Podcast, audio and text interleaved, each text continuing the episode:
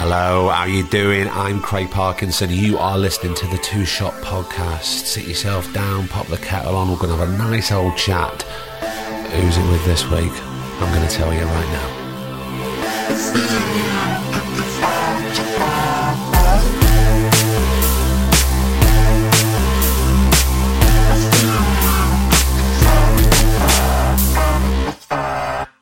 How the devil are you?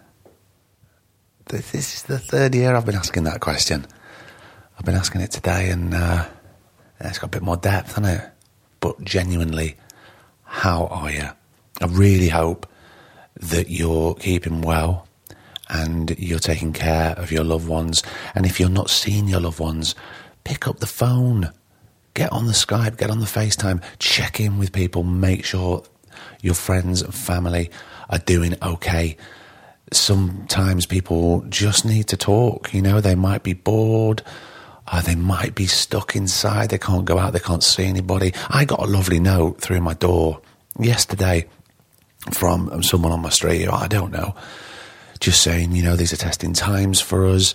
If anybody needs anything or you know somebody that needs something, um, here's my email. Let me know. I can go and get some shopping, just drop it off at the door, and then we can sort payment out another time. And it's kindness and generosity like this. Uh, I think is what we all need, don't you? On from kindness and generosity to a bit of negativity. What, Craig? Craig, do you think I really need a bit more negativity right now? Well, I'm sorry. I'm going to have to tell you that the Two Shot Podcast tour at the beginning of May, that everything was in place. We were going to come and see you in Leeds and Bristol and London and Manchester and Glasgow. Inevitably, of course, we need to keep safe. And I don't really think hundreds of people uh, together listening to people talk is exactly what we need right now, do you? So we have postponed that until I don't know when. Hopefully later in the year we can sort that out. Another thing that has been cancelled, if you were coming on the 28th to the Not Quite Light Festival in Manchester, of course, that has been postponed too, regrettably. But you know what? I say this was going to be negative, but this is positive. If we were going to go ahead with it, now that would have been negative. But I think it's really, really important that we all keep safe at these times. And as I'm recording this, the time of recording this is Tuesday. You'll listen to this hopefully on Thursday or whenever you schedule in your listening. Um, Birmingham Podfest on the 29th. I did speak with Hannah, one of the organisers, yesterday. And yeah, it was still very unclear whether it's going to be able to go ahead.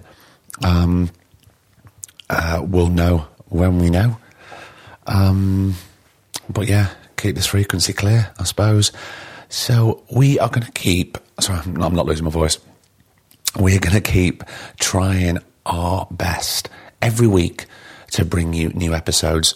As it stands, we are around a month ahead. So we've certainly got you back for the next month, and the episodes are exactly what you need, including this week's, which, if you've been watching Sex Education Series 2, you will know who George Robinson is. He's absolutely brilliant in the series. I completely binged it all the way through before we met at Native Bankside. Big shout out to Native Bankside. Thank you so much for lending us that lovely room to record in. And then George came to meet us. And uh, yeah, well, you're going to hear it now. It's a really fantastic episode. And George, I mean, he doesn't shy away from from his story. He really lets lets it all out. Um, and I was trying to be as sensitive as possible because there were certain things that I knew were going to come up, and whether he was able or indeed wanted to talk about them. So I was just sort of taking baby steps and taking his lead, as I always do with the guests. This is not um, anything to you know, exploit our guests. It's just if they want to talk, then we can do that, and, and hopefully I can facilitate that. And I think we did with this. And George did send me a lovely text afterwards saying how much he enjoyed it. Um, so I really, really hope you enjoy this. I'm going to go because I want you to join me for the outro because very unusually what I'm going to do in the outro is I'm going to tell you who next week's guest is. And I promise you, next week is exactly what you're going to need in your life. I, that's not an understatement. I'll see you at the outro. This is episode 118 of the Two Shot Podcast with the brilliant George Robinson. I'll see you at the end. We're coming up in the lift now, and I was saying, You haven't just come here for this, have you? Because I know that you don't live in London. I was going, Oh, fucking hell, please don't say that, George. You come all the way here for this. I don't want you to be disappointed. No, that's so, fine. Um, I hope, yeah, hopefully you won't be disappointed. That's the Well, I'll see. We'll see. Oh, he's starting already. You're so much like your character. Yeah, there's fuck all acting involved, really. There's, there's nothing. Um, So, what were you doing this morning? yeah, I just went to the Facebook studios and. So, what did you do there? Did they ask you to come there? Yeah, so it was just a meeting, just talking about um, like use, using um, Instagram and social media and stuff. So uh, they talked to me about like um, like trolling and how to sort of uh, deal with that in terms of like the the settings you can do, the way you can block stuff out, restrict accounts, um, and stuff. But then it was also just sort of like um, the sort of content and building building your brand, which sounds a bit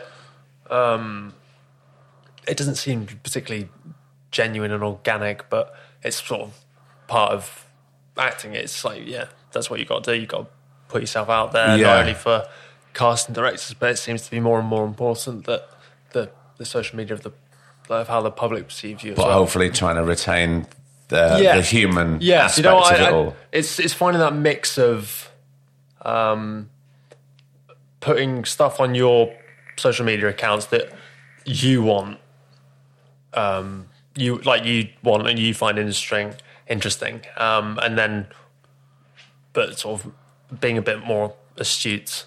yeah, so like what, but don't but don't be what people want you to be. Be what you want, and then if if people like that, then join in. Yeah and also you've got to be, up. you know, quite hyper vigilant and Yeah. About what you post. And I, I mean, I won't tell it you now. I'll tell you when we finish. I'll tell you a story about why I was advised to leave Twitter many years ago. Right. Obviously, I can't share on this forum. No, at that's all. fine. I'll, I'll tell you after. You'll like it. It's, it's, it's a steep learning curve, Right. which you, which you may find useful. Yeah, noted. If not, you'll certainly find funny. Yeah, so nude, Um, nudes are, are off the table for. I don't be. I told you not to bring this up on your episode. That was off mic, George. For God's sake. Do you think? Um, before we get into it, and I want to go. Obviously, I want to go right back, and I don't. And I should have this tattooed on my forehead. The amount of times I say it. Obviously, I don't talk about when I have actors on. I don't talk about work that Yeah. much, but with a show that's made such an impact Yeah. around the world, like Sex Education has, have you noticed changes? Have you noticed that people are aware of what is going on? Because it had such a Yeah. huge reach. Yeah, I mean, it, I think. I mean, in terms of the in- how the industry works, Sex Ed was one of the first to to employ the um, int- intimacy coordinator, um, and that's become huge. So this this lady called um, Ita O'Brien. Explain to me what that is. So it's essentially um, a- stunt coordinator for sex scenes. So the the way that uh, Ita um, O'Brien um, explains it is, yeah. So if you're doing a fight scene, you have a stunt coordinator make it all out so you don't get physically harmed. But with sex scenes, it's equally dangerous because you can get like emotionally really it'd be really distressing because you know uh, there have been plenty of, of cases. So um, like, is it blue is the warmest color? The the one with like loads of horrible things, and there's no, um, you know, you, you had like a, a director who was just forcing his ideas on, on on on these actors, and they just weren't comfortable with it. But having someone like that um, there, just making sure that the actors are comfortable and that there's a there's a healthy balance um, on set. That's incredible. I didn't even know. Yeah.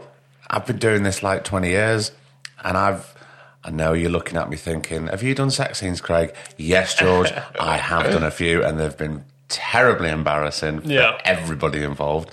I've never known uh, an intimacy coordinator. Intimacy coordinator. wow, Yeah. brilliant. Well, this surely this must be a new thing. Yeah, I think so. I'm I'm not sure.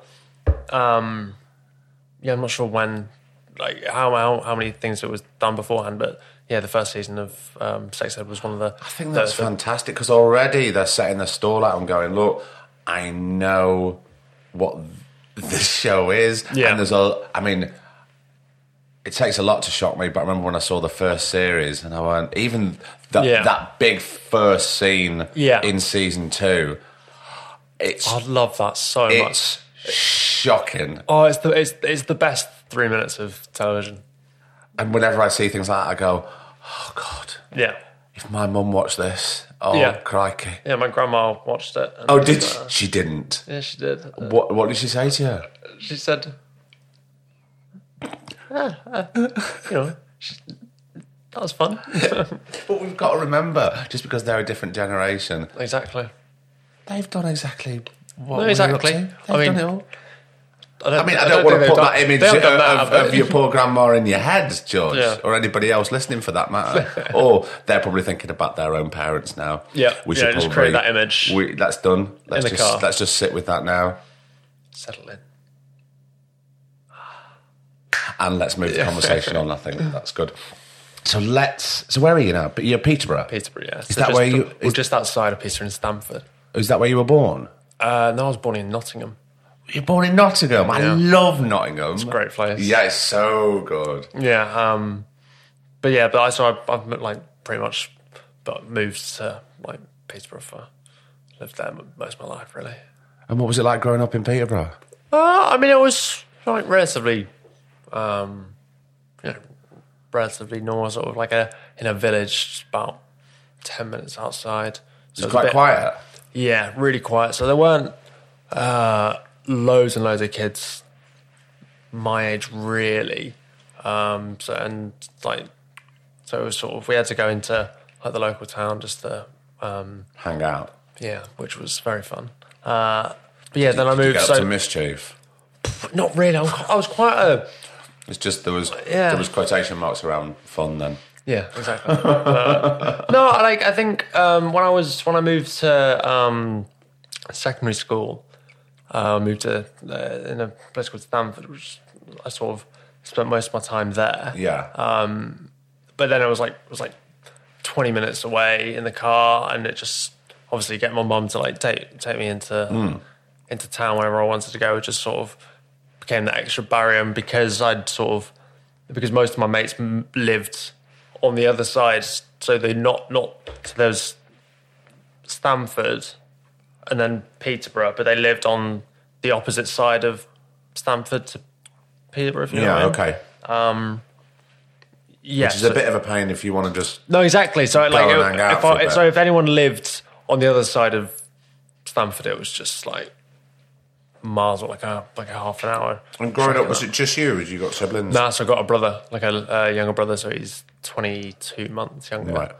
Um, Yeah, so 22 months younger. Yeah, twenty two months. That's so specific. Yeah. Oh, yeah. You got to be specific. Yeah, You know? exactly. But it's uh, so I'm uh, so he was one school year below me. right.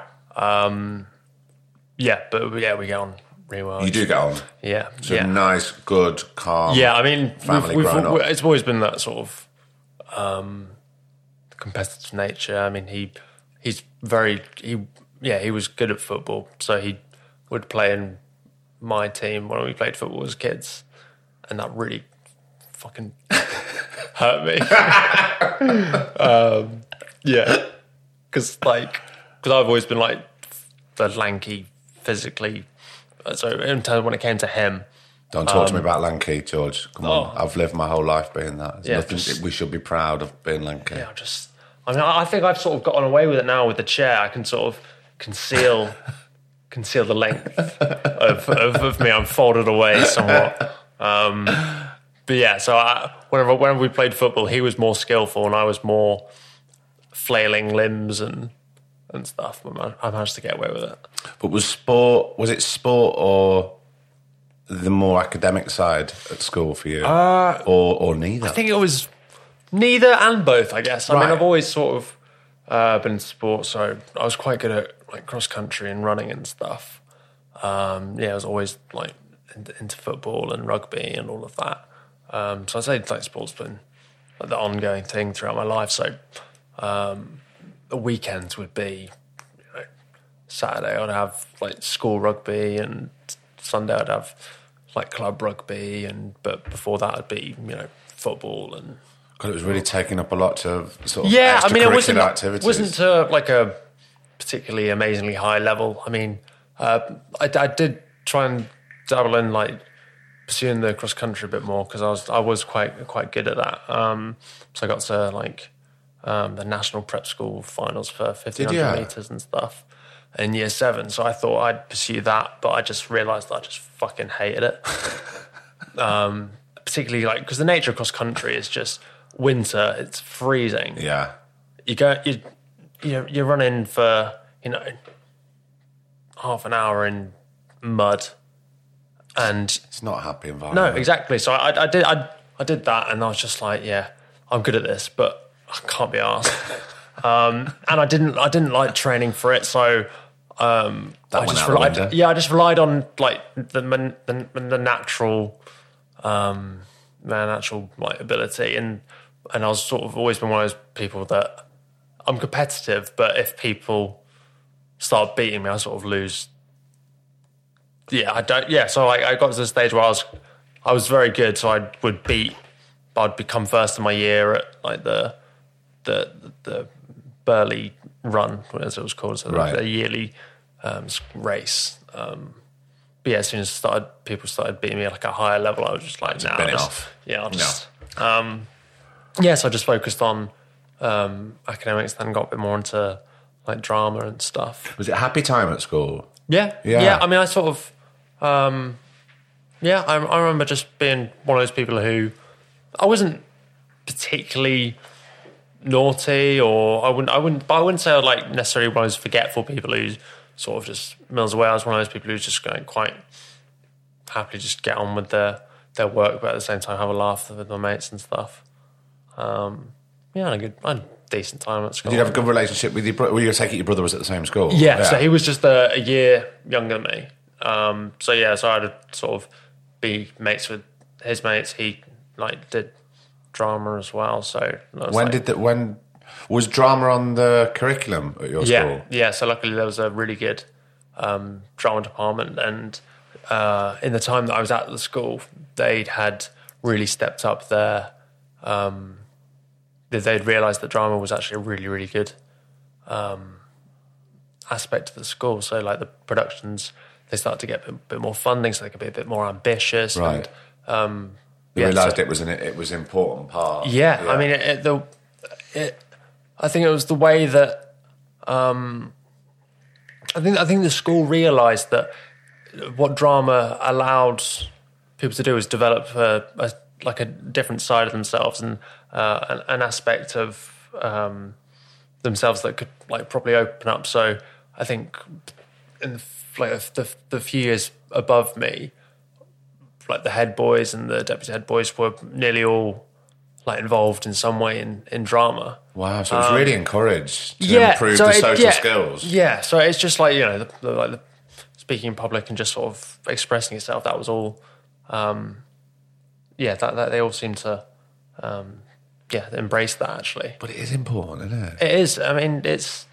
I mean, Yeah. if you look back in you know English culture and British culture, it, it does seem to be incredibly embedded. You know, like Shakespeare and, and you Yeah, know, of all, all of that. It's it, and then it seems to be. I mean, particularly in the the um, states, like like you know, state schools and that seems to be somewhat neglected. Yeah. Um, and I'm so very lucky to have gone to a school that that put that emphasis on it. Um, And what, was it an all boys school? yeah. Oh, it was right. Yeah. Okay. Um, there, I mean, there was a an equivalent girls' school like in the town, but there was sort of just uh, yeah, it was like um, it was sort of a, a diamond system. So the junior school was um, boys and girls, but I didn't go to that one. Um, and then I'm not, I'm not saying my school when I was growing up didn't take drama seriously. yeah, Um, but there was certain certainly for the for the lads, they either took drama um, as a DOS, Right. or they took it because they knew that a lot of nice girls did drama. So Yeah, it was I mean, there's or the there's an aspect of that. So um, I think when when there's a there's a, a school like that, you do tend to look for opportunities to to to, to mingle with the girls. But also, you're growing up and you get Yeah. to know your own body, and there's new feelings coming in. No, You exactly, "Actually, so- I want to. I Yeah, want to so, you converse know- with the girls. I, I did a, I did I was at the athletics team because you know the the athletics team was was mixed for a bit. Um, yeah, and then drama because the productions were mixed as well. And at this point, were you thinking that drama would take you into a career, or was it just Um, I don't know. I, I I have been looking back and just thinking what what what was going through my mind at that stage. What did I want to do? And the the problem was I've always been a bit of an all rounder. So I've been able. I've been not incredible at everything, but I've just you know been able to do most things to yeah? a No, no, reasonably already. Yeah, reasonably good level. Um, so it's always, it's sort of been a bit because I'd never really known what I really wanted to do. There was nothing that particularly stood out that I was amazing at. I mean, I was good at running, but I fucking hated it. it's interesting because some people, you know, when I sometimes think back to school, and I always knew like what I wanted to do. Yeah. Like whether I was going to achieve it or not was another matter. But I Yeah. kind of knew what I wanted.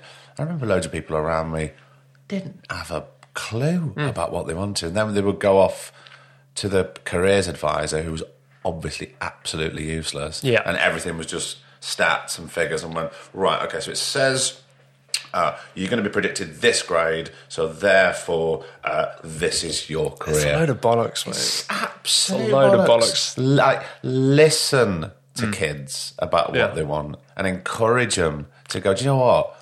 You can kind of do whatever. You can try to kind of Yeah. do whatever you want. Here. And there's no. I think the the issue is that there does seem to be this emphasis on rushing into into stuff, and you just don't need that. You don't need to rush. You've got so much time just to think through. I mean, particularly nowadays, people go through you know four or five different careers in their course. lives. So in in the past, that that wouldn't be the case. Um, you know, like in the past, if you came from a um, so my my my granddad, he um, he lived in Edinburgh. His family were all miners. right. Um, you know, so like he went into the mine, and luckily he was good enough at football Right. that he, you know, went into the football. But if he hadn't been as good, he would have just been a miner for. He as long went, he went into football professionally. yeah, so he played for Grimsby Town. Did he? Bobby Ross, yeah, Having been a minor. yeah, Wow. Um, yeah, up in Edinburgh, and then he yeah moved down. See, it always it always slightly saddens me when people I know are, are probably unhappy in their career Yeah, or, or kind of in life really, and they'll just go, "Well, it's you know it's too late for me well, it's, now." yeah, it's, but it's what I do. What what else can I do? Anything, Yeah, it's, ex- like, it's exactly. never too late. You make the change. Mm. So, in that respect, when you're about to leave school, it's kind of there's a bit of an open playing field for you, really, Yeah. because you were ticking pretty much all the boxes. Yeah. I'm just trying to work out what was a pull and where was there any passion. Well, I think I think it was the. So I got injured, uh, year in between year twelve and year thirteen. Right. So I was seventeen uh, on a school rugby tour, and then just broke my neck in a tackle. So I just sort of dove in. Do you mind if we talk about that sort Yeah, of a yeah. bit more in depth? Yeah, that's, So you you you've gone to South Africa, haven't you? yeah. Um, With the I- school? like I said, I was all right at rugby, but wasn't particularly great. Uh, I think yeah. So I was just sort of um, yeah. So we went to flew into Durban. Uh, well, flew into Joburg, then went to Durban, and um, like played a few games there, and then moved down to Cape Town. Um, I stayed with a lovely, lovely family there. Um, and then yeah, so the day after I went to Cape Town and played this game, and you know I just uh, I, I I didn't start I didn't start on the game in the game, so I because you know I think I I annoyed the teacher on the bus there. Um, yeah, so I, I and then and then I came on in the second half, um, but I was I was in the loo when the second half started, Right. And I you know potted back, um, and the coach yeah like told me off, and I was like oh, but I was like so I was like really eager to sort of to like make it up to him, I guess, and then uh, so I just sort of decided to be a bit more boisterous on my tackles, Right. Uh, and yeah, so I sort of dove in. Uh, to one of the tackles, and uh, I think he, the guy must have like sidestepped or something, and then uh, dislocated my sp- uh, spinal column. Did you realise just prior to the accident that you'd gone in? I mean, No, I, I don't. I don't know. I think I'd always been. I know I'd, I'd played rugby most of my life, but I hadn't really ever properly listened to technique in in tackles. I sort of would just chuck myself at people. Yeah. Um, but yeah, so I, I, I sort of had, had done. I knew it was probably a, a shit tackle. I just thought, right, put a big hit in. Um, yeah, and but then yeah, that happened. I was sort of just remember lying on the floor, just like, well, I can't feel stuff. That's a bit weird. so you knew something immediately Yeah, that wasn't but- right. But I wasn't sure if it was sort of shock or whatever. I wasn't necessarily sure of the, the aspects of it in in terms of um yeah, physiologically I hadn't really clicked what really had happened. Um, I was fully conscious, so I was chatting away. I was thinking it was like the adrenaline was sort of getting to me, so I kept talking. Yeah. Did other people around you? Because sometimes if something happens, Yeah. uh, you see the look on other people's face and you realise, oh, something isn't Yeah. right. Yeah. So I remember like I was lying on my right side and Yeah. then I was like looking down at my body and then just sort of one of the um I I can't remember if I heard the whistle blow or anything. Um yeah, but then I remember one of the opposition's parents like came down beside me and and then they said to like get the ambulance or whatever. So I don't know what I would have looked like. Um so whether like you know, it was visible that I'd broke my neck or whatever. And you're still fully conscious throughout Yeah, all fully this. conscious. Um, Were you in any pain, George? no, no, really, Wow. Really, because I'm a, I'm a bit of a wimp when it comes to pain, so it's probably a good thing. Yeah, me too. Um, yeah, and then I just sort of remember chatting away. Um, and I don't even remember when I get getting into the ambulance and stuff. I'd like, right, I'll be right back, lads. Um, and then when I was in the ambulance, I was chatting to the, the nurses, the um, flirting with them and stuff. Uh, and then I swore, and I got told off for swearing. um, yeah, and then I went and I got to the the hospital in South Africa, the nearest one, which was just like luckily uh, had one of the best neurosurgeons surgeons in in South Africa. Luckily, and this was in Durban. uh, no Cape Town. I was in Cape Town, right? Yeah. Um, yeah, then I moved, uh, got into there. And I remember like um, getting to the, the hospital and I almost felt, I, I felt ridiculous for saying it because it seems like such a thing that you hear in like films and stuff. I asked the, um, I asked the doctor just like, quite casually, just like, do you think I'll walk again? And he just said like, I don't know. Was this, you asked that question before the doctors had told you exactly what had happened? Yeah. Right, so, there's something in you that yeah, you knew. because I knew I, I knew because I couldn't feel below sort of chest, like upper chest. Really. Right, okay.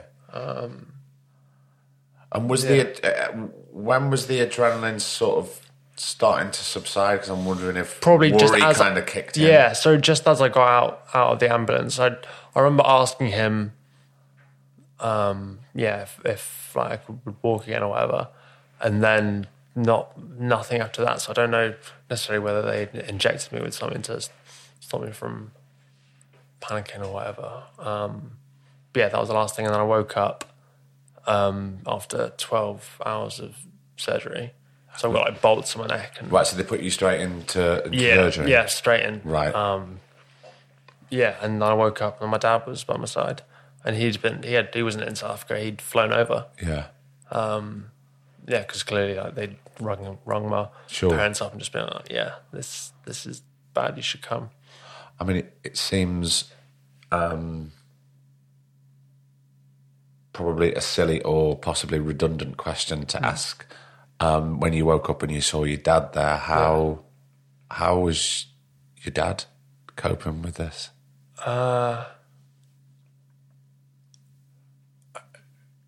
My dad's a very strong mental mentally person, like mentally a very strong person. Yeah, So he, I mean, he was trying to put like he was trying to be the best version of himself for me. yeah, of course. Um, I mean, every now and then you did, you did see like sort of like the facade sort of drop slightly, but he was always very uh, aware of you know being like strong for me, Yeah. and I really really appreciate that initially because I was sort of getting used to everything. Um, And who, who was the first person when you came to that sort of started to feed you information about you know with the operation and what they tried to do and what was happening yeah, to you so and what the the neurosurgeon, so Doctor uh, Liebenberg, he like spoke to me about what he'd done. I seen it showed me the uh, X-rays and so the, the pictures of uh, of my neck and and, and stuff. Um, it is all it is a bit of a blur, really. I haven't Yeah. really. Sorry if this is No, too no, too much to go fine. into, but it's, Honestly, it's fine. Um, you know, it's part of my story. It's, you know, Well- um, yeah. So I sort of um, pieced together, and then one of the, the things regarding my injury was um, that my intercostal. So when you breathe, I mean, you probably know this as an actor. So when you breathe, you breathe with your intercostal muscles and with your diaphragm. But my injury meant as means that I can't, I don't have access to the intercostal muscles, Right. only the diaphragm. Um, so if you like, sort of, I mean, like, uh, if you actually can like listen to the way I breathe, breathe actually to sort of make sense in terms of, um, you you can sometimes hear it. Uh, but yeah, so like my at that, at that time because I my whole life I'd been mainly relying on my intercostal muscles to breathe. My diaphragm wasn't strong enough to breathe breathe on its own. sure. So I eventually had a, uh tracheotomy put in, so I was put on a ventilator to, to sort of aid in that. Um, yeah, um, which was, is, I mean, it's obviously quite an invasive procedure, but it definitely, definitely helped. Um, but it didn't uh, help the fact, uh, the fact that I sort of, um, I developed uh, tuberculosis. Oh God, really? yeah, it was it was like quite latent. Yeah. So I wasn't too, but I only I only found that out like quite a few months down the line. Um, but yeah, so my like lung, my lung like collapsed and uh, yeah, like pseudomonas and um, pneumonia and stuff. Uh, yeah, so I was in, I was in quite a bad way. I yeah. guess. No shit. Yeah. So at this moment, you were still. Could you still not feel anything from above? Yeah, so I mean, my my level of injury is complete. I mean, all spinal cord injuries are incredibly different. So whether you, even if you're um, injured exactly the same level or like pretty much in the same way, the the the way that the spinal cord works is like very very weird individuals. So you can't really um, predict. Um, How it's going to affect? It will Yeah, affect different so- people in different ways. but the majority of the time. So I was injured. Um, so the the spinal column between C four and C five, which is probably about there, really. Right. Okay. So that Sorry, means just for that. the So, podcast, you're just sort of yeah. So yeah. just above the near the collarbone. uh, yeah. Probably. Yeah. Yeah. Right, About okay. that. Um, there's like quite a few diagrams and stuff. Um, Yeah. Look, if you're listening, just look it up. Um, Uh, yeah. You'll find it. Yeah. Um, so, yeah, so that, that means that so it's sort of an area just above um, my nipples and Right. stuff. So you know, that's a lovely image. Um, That's another. Let's just close. Every at home, just close your eyes. Let's just think. Of nipples.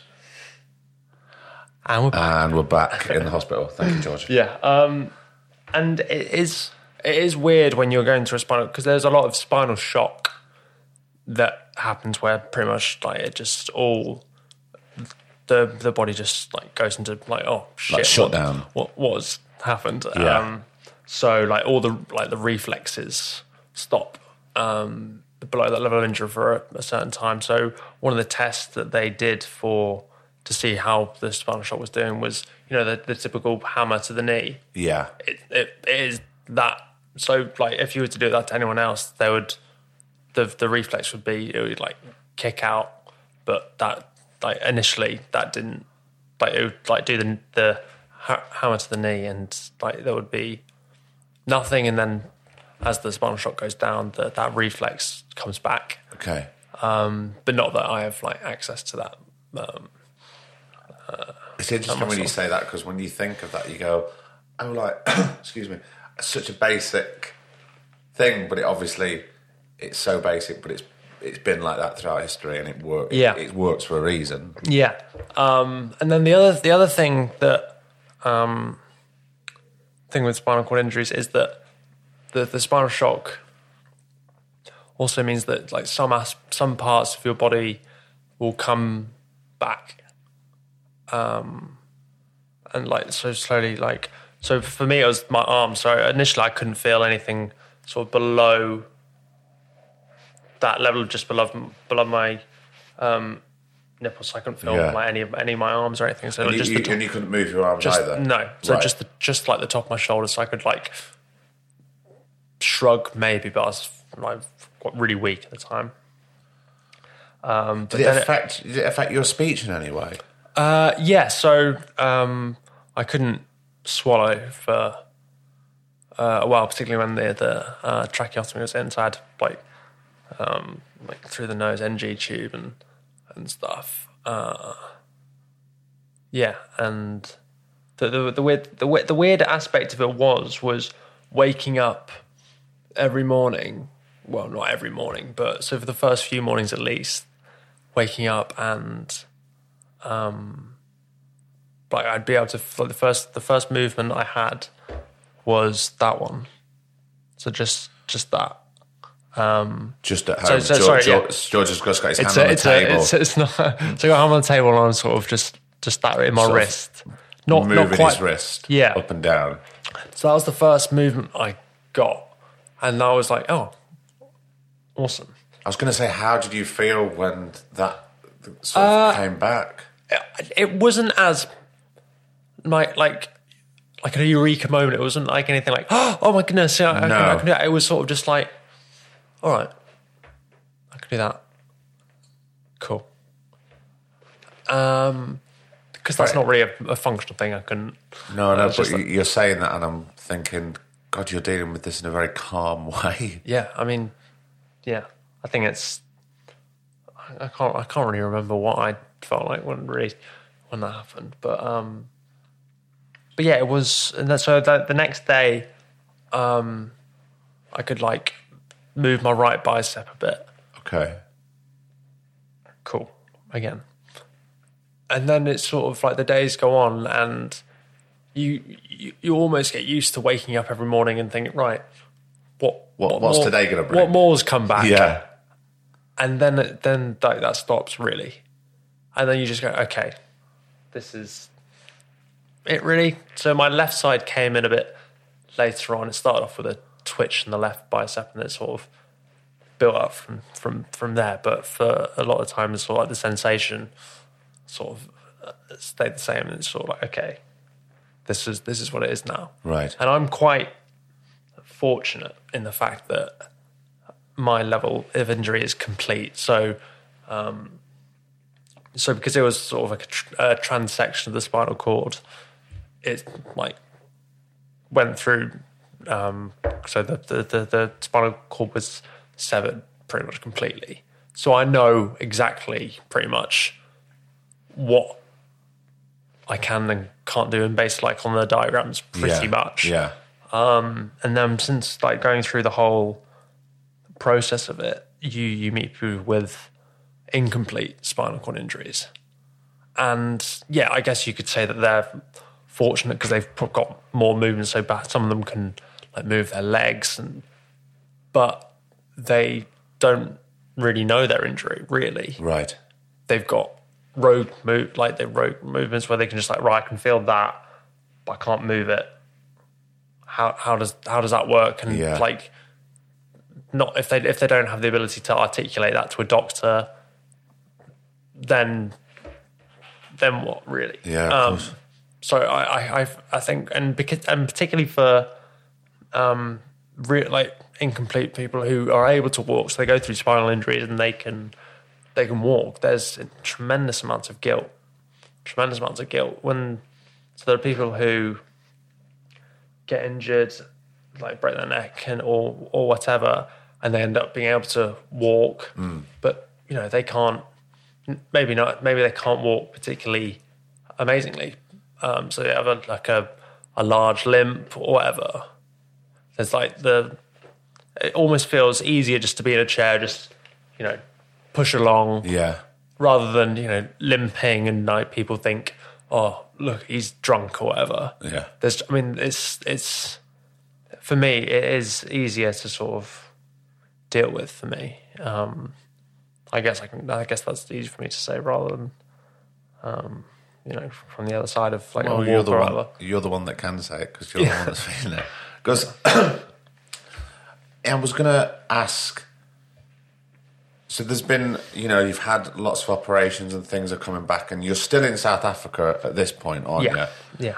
Were the doctors or the neurosurgeons predicting how long you were going to have to stay in South Africa? Because obviously, look, I'm no doctor, but I'm pretty sure you can't be up and getting on a flight back over to the UK Yeah, straight um, away. So, So, see, I think that the whole the whole time they were sort of like thinking it was like, obviously at some point you're gonna have to go back. Um, but like, and particularly initially, I wasn't really in a well enough state. No. But at the same time, in South Africa, they were really and They wanted to to um, be active. So I was sitting on the edge of the bed within a week of my injury, which yeah, I mean, which over here is like unheard of. I'd be in a neck brace, uh, Yeah, yeah. bed rest, but um, I'm really really grateful actually for that because it meant that um, my neck muscles didn't waste away as much. Because I, Right. I mean, I've got a really fucking long neck anyway. I'm- very strong as well. yeah. yeah, giraffe. Um, so Welcome, welcome, very. Welcome to our world. exactly, exactly. Um, so yeah, I, I'm so I, they, I actually felt like I was um, really getting better, um, and as like as much as I could have Yeah. thought at the time. Um, but yeah, so then I spent 37 days in hospital in in South Africa before I got a, uh, an air ambulance. So it was a, a private um, plane that I, I got on. It's a tiny fucking thing. So All, all the way back to the UK. yeah, so 13 hours. No, maybe, maybe more. So we stopped off in the Democratic Republic of the Congo Right. and Algeria. Um, yeah, and then I went to Addenbrooke's in Cambridge, spent 47 days there, and then went to a spinal unit in Sheffield. Um, yeah, And were you having? Were you having to have? Mm, Obviously, having to have more tests and things. we you having to have more operations as no, well? no, So no, I literally had that first stabilize. Like, um, so that was the that's the only operation I've actually Right. Okay. had on on on my neck and and, and stuff. Um, so I have like, like, but part of it would be like scans and stuff to see if Sure. that was all fine. But yeah, so that's the only operation I've. and was they, were they just monitoring you, like say we were in Sheffield, or was this part of So rehabilitation? that, that was re- rehabilitation. So, um, so Ad, in Ad, in Addenbrooke's, I sort of deteriorated. I'd contracted, um, yeah. So, like I said, I, I'd had um, pneumonia. My lung, my lung collapsed. I had to have a uh, a drain on my lung just to um, drain some of the fluid away. Um, like a few uh, bronchoscopies where they send a tube down and suction out shite. Um, yeah, and then I'm then so at Addenbrooke's I sort of deteriorated. I got I got a bit I got a bit worse health wise, um, because and uh, and uh, yeah, so for various reasons I was in a it's like a little room um, you know, with no lights, no no windows or anything like that. Um, so that was difficult. Um, I lost a lot of weight. I mean, I'm not particularly big anyway, but I think I got down to like sub 50 kgs, and I'm Yeah, I don't foot think you can afford to lose. Yeah. weight, to be honest. um, yeah, and I'm six two, so um, that's quite quite lean. Can I ask, like, we know sort of physically what you've told us, like what was going on, but Yeah. what I'm interested in how this was affecting you mentally and emotionally, how you were beginning to deal with it. I mean, was there, obviously, we've established there was physical rehabilitation. Yeah, Who was there to support you uh, mentally? um, just my family, Right. uh, my family, and my friends. Did they not put anything into play with that, with the health service? Um, Because I'm just trying to think of big, big yeah, changes. These life changes. Yeah, I think a lot of that was sort of more in Sheffield, the spinal unit itself. Right. So part of it was, I mean, part a lot of it came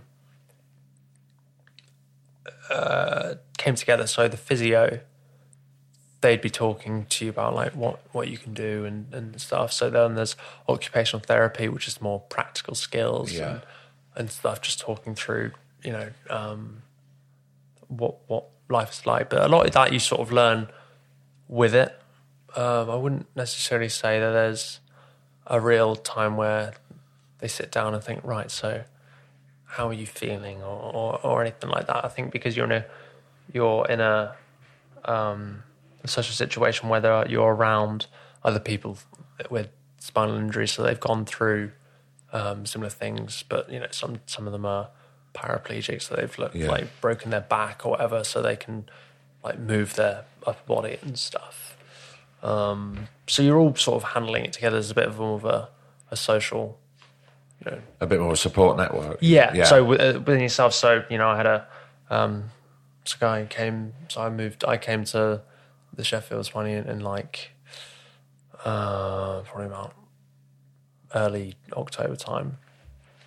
And, And how long were you there for, George? so and Sheffield. in Sheffield, I was I got there October. I left May of the next year.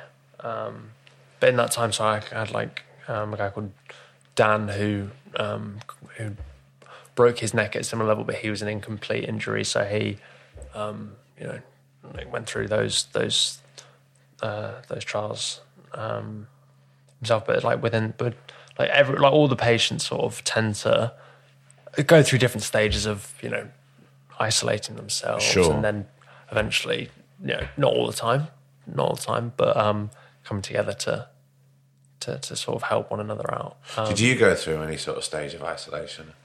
yeah, I mean, I went to the stage of um, isolation in Addenbrooke's, um, where I just sort of wanted, like, I, I, I couldn't really be left alone at that at that stage, but I sort of didn't really. Um, I mean, there was no one for me to talk to. I was in an, um, and I can't remember what it was like a neuro, it was like a neuro ward, Right. But literally everyone was like in a coma or, or, or whatever. So I was the only person really um, like cognitively um, uh, conscious. Yeah. Um, so I mean, I, I sort of tended to entertain myself with the the person who was on shift or, or whatever, and then my family would be around. Um, but yeah, I did go through stages of sort of isolating. Just you know, um, I mean, I wasn't really getting up and out in the out in the chair, but even so, even so, I sort of just didn't really tend to talk. I just watched TV as like just to keep my mind active, I guess. And do obviously to do what you need to do at that time, I suppose. Yeah, yeah. You know, from and I can't even begin to, to to sort of think about how it was and what you were feeling like and emotionally what you were going through. But was the times when it was very difficult to stay positive? Uh, Yeah, yeah. Um, particularly the first few days uh, in in South Africa. I remember having a a conversation with my dad because at this time I wasn't really sure the the how long it would be like this. So um, I'd I'd recently read um, you know, Bear Grylls' book when he'd say that he broke his back and then a year later he climbed Mount Everest. I was Yeah. like, right, I'm going to do that. I'm going to, you know, in a year's time, I'm going to get better and and, and, and do something like that. Um, because you know, I had no idea Sure. about how it was going to be. Um, and then I remember saying to my like uh, my dad was just like saying, "Yeah, you you can you can keep being strong, Dad." I remember just like starting to cry, and just I I don't want and saying to him, I I don't want to have to be strong, which made sense at the time and still does make sense.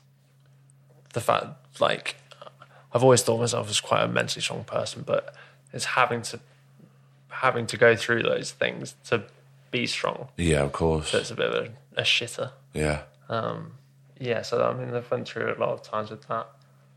Um, yeah, so I mean, luckily my family are all beautiful people. And you come from such a strong and you know rooted family anyway, as we spoke Yeah. about at the beginning. yeah, um, So you were in Sheffield October to May.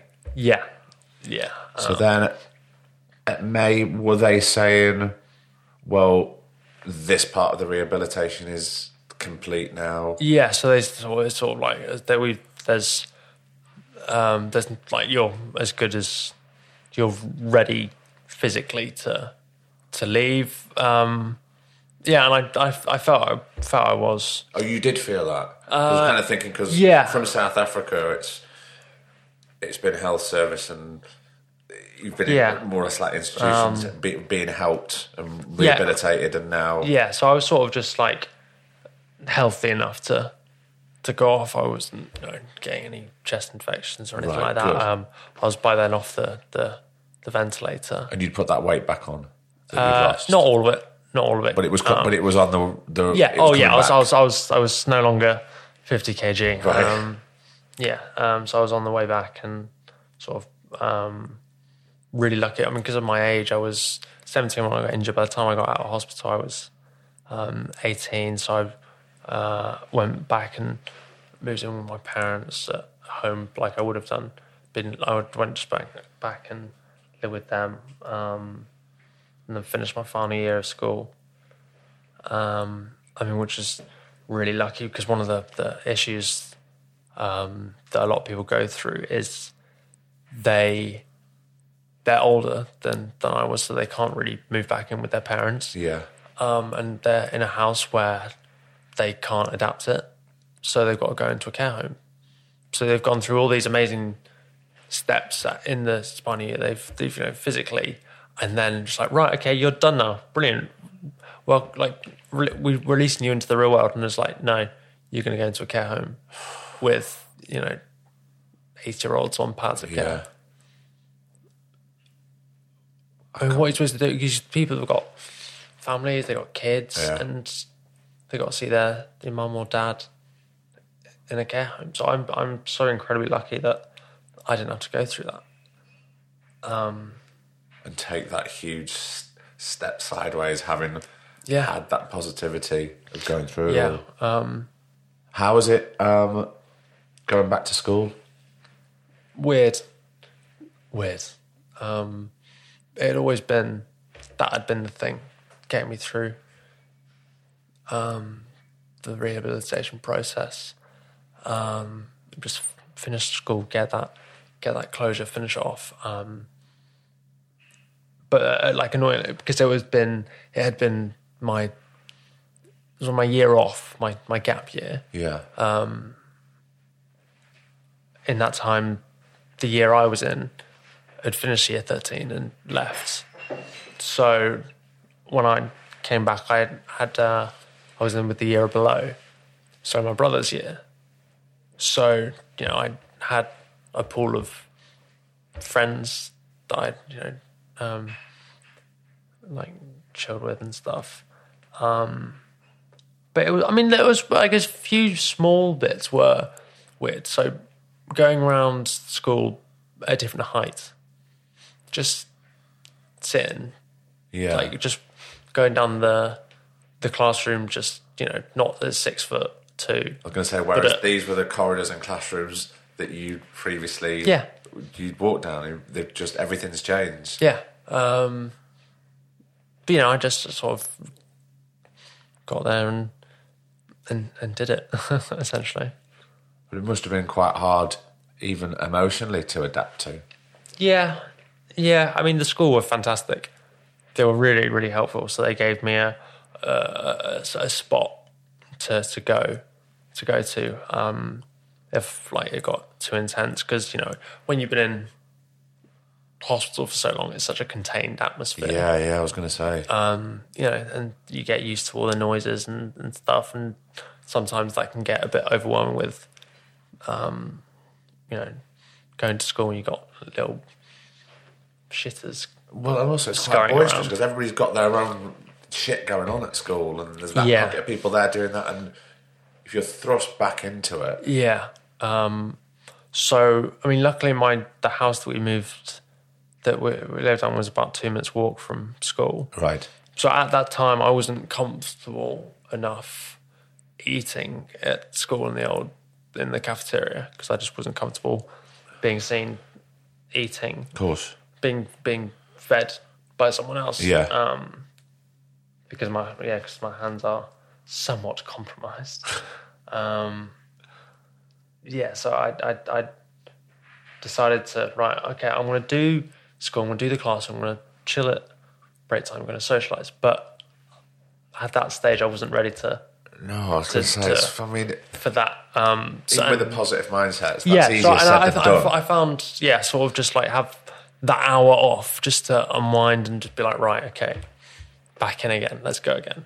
Um, yeah, so and then but the school fantastic for that. They really they really, really Accommodated, helped. yeah, yeah. Um, so and, and, and uh, maybe maybe because that's you know because I went I was I was on a school trip when that my injury happened. So you know they had a sense of duty towards me. Um, you know they you know put ramps in and and all of that. So I'm just incredibly grateful. But I'm sure e- even if it sort of didn't happen on their watch, so to speak, you were, you know, you're a long-standing pupil at that school, so Yeah. I'm sure they would have, you would have hoped they would have done that anyway. Yeah, know? yeah, exactly. And so, obviously, everything's turned around. Um, yes. At this point, when you're just starting to go down this new path, really, Yeah.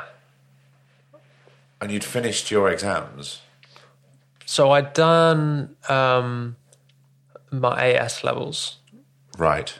and done pretty shit, to be honest.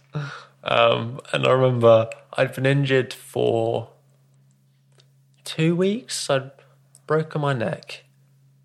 And then my school results my AS levels came round and they were pretty shit. And I remember getting told off, told off to sort of like, because they were shit by my mum. I was just lying in bed, just like, yeah, fuck. just like, well, almost lucky that I had this to soften the blow.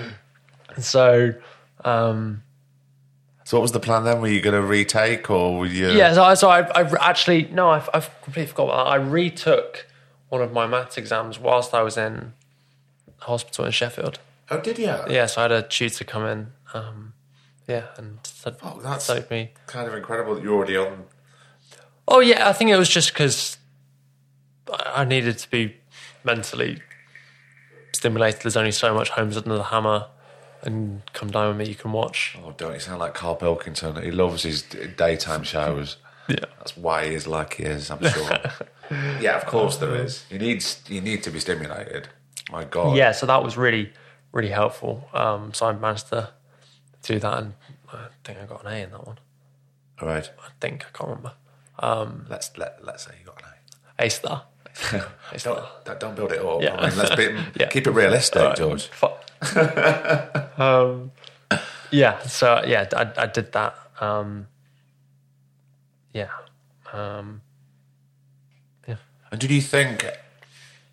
Were you starting to think about the future at all, uh, or were you th- were you more thinking day to day? I think the way I've always sort of thought is is day to day. Um, I think that's even before before the injury. I mean, I guess you could say after the injury, you sort of have to focus on day to day what the next challenge is going to be, Yeah. or, or or whatever. But I think I'd always been been short sighted. well, I don't know. I don't necessarily feel it is short sighted. I think day to day is very positive. Way. Well, I, yeah. So I think I'd always done that, but I hadn't, like I said, I hadn't really been hundred percent sure what I wanted to do. But it's what had started, particularly sort of year twelve. I sort of think, been thinking like, right, I, I really want to give this acting a go. So I was thinking about applying for um, drama schools, Right. um, you know, getting ready for that. Yeah. Um, and then when I also injury happens, and I come back, and you know, I, I was like, oh shit, what am I gonna, what am I gonna do now? Um, can I still do it? Do I want to do it? Am I physically able? Uh, am I emotionally ready for, Yeah. for, for to go back into that? Are drama schools accommodating enough to, to go back into them? is the business going to be Am, am I accommodating? Yeah, enough? or or even am I good enough to do that, regardless of the injury? Am I good enough? Um, so did I? So one of my A levels I decided it was was drama was theatre studies, Right. Um, and that was a really great way. And I mean the the the theatre studies department at school are the most like all of them are the most fantastically amazing people. Um, yeah, I've a huge amount, a huge amount of thanks to give to them for pushing me and, and supporting me and coming to visit me in hospital and stuff. was that starting to feed your soul a bit more and your Yeah. creativity? Yeah, because I think I'd all, I sort of I I was I could do the academic stuff, but I wasn't massively into it. I wasn't. I, I realised that I sort of didn't really couldn't really be bothered with um, maths, even though it was one of my A levels. I sort of did it and then sort of like right, that's done. No more. Yeah, but there didn't seem to be any sort of passion there for it. Yeah. It was like, right, I can do it, but it's not really firing anything. In me. Yeah, yeah, it's a means to a grade. yeah. Um. and yeah, so I, and then I, but then I came to the end of year thirteen, and because of all the the questions of will drama schools be accommodating, blah blah blah blah, blah and I didn't know who I was at that time, so I didn't know my place in in in in, the world of theatre, in the world of drama, whatever. Um, so I decided to go to university uh, to do philosophy, where, where did you uh, go? Birmingham. Right. Yeah, so I did that for Great city. Love yeah, Birmingham. yeah. It's a there's some particularly a few pockets where are just absolutely amazing. Yeah. and then a few pockets where there's, there's less so. Ah, it's everywhere. But yeah, You been to exactly, Blackpool? exactly. Uh, I haven't been to Blackpool. Ah, no. I'll take you one time. Yeah. There's mostly not great pockets. There's one, the one. Honestly, the amount of times I've slagged Blackpool off on this podcast, they must fucking hate me. I'm not. I love it. I'm so proud. It's like one of those things. I can slag Blackpool off a Yeah. little bit because I'm from there, but if you do it, Right, right. no, no go. You're not allowed. That tower's a fucking shit. Don't push it. so philosophy at Birmingham. yeah. So, were you thinking at this point? Ah, well, I'll just put it aside. The, Well, I mean, the there- there's drama for now, or yeah. To some, it in a box to some extent. open it up. To some extent, yeah. Um, I guess that had sort of gone through my mind, but you know, there's there's drama societies, and I did I did a play. Um, did play there was a bit active within the um, drama society there, so I always thought you know that's an outlet for me. Yeah. Um, then I decided to do a um, an acting workshop, uh, screen screen acting workshop at the at the Mac with um, uh, the lovely Louise Osborne Right.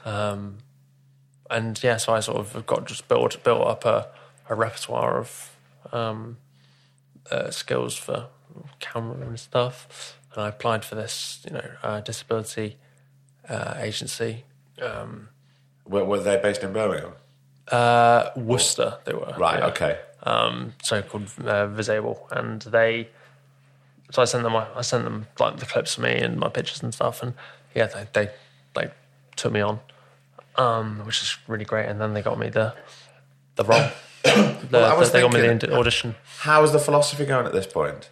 I just that- couldn't, I couldn't give a fuck. I was going to say, it, sounds like it's fallen by the wayside, Yeah. and the extracurricular stuff of the drama society and doing the plays is slightly overtaking what you went there originally for. Yeah, I think I sort of I did sort of struggle adjusting to university life. I um, had gone from like the structure of right, go to school. This is your class. Yeah. do it. The structure, whereas university is a bit looser. Yeah, much my, looser. Yeah, my goddaughter's just started Yeah. at Leeds, and I was uh, filming in Manchester. I said, "Oh, I've got a day off. I'm going to come and take you for some lunch." I said, "So uh, when can, should I come in the evening?" She went, "Oh no, like I'm only there like a day, two days a week." I'm like, Yeah. "What? That's like that's not even a structure. It's so loose." Yeah, so I think even though philosophy was probably one of the things I was really interested in doing, I don't actually think it was probably the the degree for me because I think I allowed myself to meander um, and not like I'd only have like one thing a day. Right. If I only have one thing a day, fuck, it, I can't be asked to go into uni for you know just an hour and then head back. Are you trying to say you need more discipline? I think so. Yeah. I think so. Um, either either all all of the discipline or none of it. Um, for me, yeah. Well, luckily you're an actor now, so it's all about the discipline. yeah, exactly. you, you better be on time. yeah, yeah. Um, So, with joining this agency, was this audition one of the first ones? yeah. Uh, it was my second audition. Was it your second audition? Yes, I had one for Casualty, um, and then yeah, then I got this through for uh, Sex Education season two. Um, when I saw it, it had the sec- first se- Sex Education hadn't come out. Yeah, yeah. I, th- I think I'd seen the trailer for Yeah. for it. Um, but yeah, and then I then I went through the audition process and um, Am I right in saying that originally your role did they um, define the disability or no, not? No. no. they just they literally just said right here's Isaac, he is disabled, and then they sent the writers away and then just be like right, we don't know the disability, we're going to write it around the character we cast, the actor we cast. Um, but for now, just you know, write whatever disability you want. Sure. So the the one I read for um, just happened to be you know an amputee. Um, but like literally, I just went in there and like you, you said at the beginning that I'm quite like Isaac in some aspects. I, I mean, I was half being facetious because Yeah. when I when I first watched it, he was getting my back up quite a bit because he was he was kind of annoying me and he was taking the piss with his own disability when he keeps dropping things. Don't be doing that, you Yeah. little bastard. And Yeah. also, you know, I know what you want and you want her and you're doing this. Yeah. And even though his even though his disability doesn't really define who he is as a character, Yeah. he really pushes it yeah, he does. right to the edge. Yeah, I mean he he sees how people would treat him and he plays up to that Really does. just to annoy people, and then that's definitely aspects of disability. So it- it's like if people are if people are going to pander to you. Mm. Do it and make them feel bad in the process. Um, with things like that already in the script because you going back to what I was saying oh you've got a little touch of him in you Yeah. or were they working with you and going oh there's a lot of there's a, mis- there's a mischief here we can really Uh, I d- build I- this I don't know because I think they, um, when I was cast, I didn't see any of the scripts, so I hadn't, I didn't know how much they'd adapted. Yeah. To, but I think he'd always been a trouble. He'd always be a troublemaker and Yeah. and, and stuff. Um, yeah. So yeah. and how how was it how was it feeling that you've got this job I mean this is the start of your career now Yeah. Uh, and you're going on set and yeah. I mean, it was just all a bit crazy odd. I think uh, I thought of it did feel in some ways like it was it worked in parallel with my injury, which sounds really quite profound in some way. yeah Because I think, but similar thoughts went through through my head of why me? why have I been chosen to to be in this show? Right. And it would have been like, why me? Why me? Do I, why why why did I get injured? Why did I break my neck? Um, I mean, the se- the second thought that came in my head is because you deserve it. Which you know, the, I'm I'm not going to say the parallel No. exists there. no. Um, yeah, so I I don't know. But you should think that. I mean, the amount of actors that I talk to, not even necessarily on the podcast, but like when I'm working with, and they're forever with imposter syndrome. You know, it just happens all Yeah. the time. Oh God, I, I'm not sure if I'm good enough to be here, or are they sure I've got the right person? It happens to everybody. Yeah, and I think some of the aspects still that that does still go through my head sometimes when when I realise that I'm quite similar in a lot of ways to Isaac. The fact I don't for a lot of the parts I don't really have to act, um, and so I'm just like, oh shit, have I just got lucky? Hey, so many people do. Yeah, no, exactly. Oh my God, it's all about the look. Yeah. Sometimes. But yeah, I mean the whole, I mean the whole process actually. It was. It's weird how many parallels there were. Yeah. So I was going in instead of instead of going into a hospital and then asking what that machine does. What does that machine do? I was going on to, onto a set and asking, what? So what? Why is this camera work like that? Why? Why? So who? Who are you? Oh, I'm the like the Yeah, digital. what's your job? Yeah. What, what, what are you doing with those Yeah, cables? I mean, Yeah. it's it's odd. It was really odd. But it's on. fascinating. Yes. I still, and I've been doing this 20 years, I still ask like cameramen when they're changing the lens, why they're changing that lens. Yeah. f- For what reason they're doing it. I go, oh, right, okay. Yeah, and I had been exactly the same when I first went into hospital, and I'd always been the same. Always been the same. well, um, can you just carry on being the same and educating yourself and learning? Because I think you're a fucking great bloke, and I'm so thrilled that we managed to get this on. Oh, no problem, man. Thanks for coming on, George. No what an problem. absolute pleasure, man.